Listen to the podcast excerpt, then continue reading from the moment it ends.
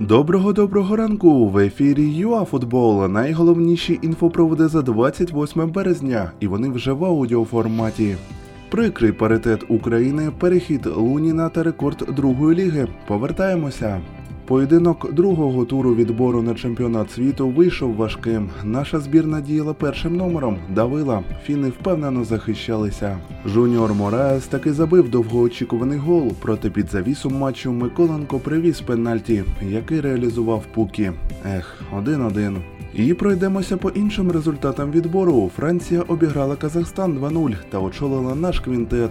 У групі Бі Грузія приймала Іспанію. Фурія із великими труднощами перемогла один-два. Лідирує там Швеція, яка розгромила Косово. Златан знову віддав результативну передачу. Очікувано досягли позитивного результату Італія, Швейцарія, Данія, Англія, Угорщина, Німеччина та Польща. Майбутні опоненти України на Євро також перемогли. Австрія розбила Фарерські острови три один, Північна Македонія Ліхтенштейн п'ять нуль. А голкіпер мадридського Реалу Андрій Лунін зацікавив Гранаду, яка шукає заміну Руй Сілві. Португалець покине команду влітку. Проте замість українця восьму команду чемпіонату може посилити воротар Севілії Вацлік або ж кіпер Бешикташа Юва Куран. Харківський Метал приймав черкаський Дніпро та спокійно переміг п'ять нуль.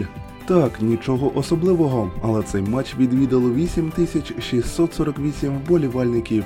У поточному сезоні це рекорд відвідуваності не тільки для другої ліги, а й для усіх дивізіонів, включаючи у пе ел. На цьому ми і закінчуємо наш короткий огляд за двадцять восьме березня. До нових ефірів ю а-Футбол.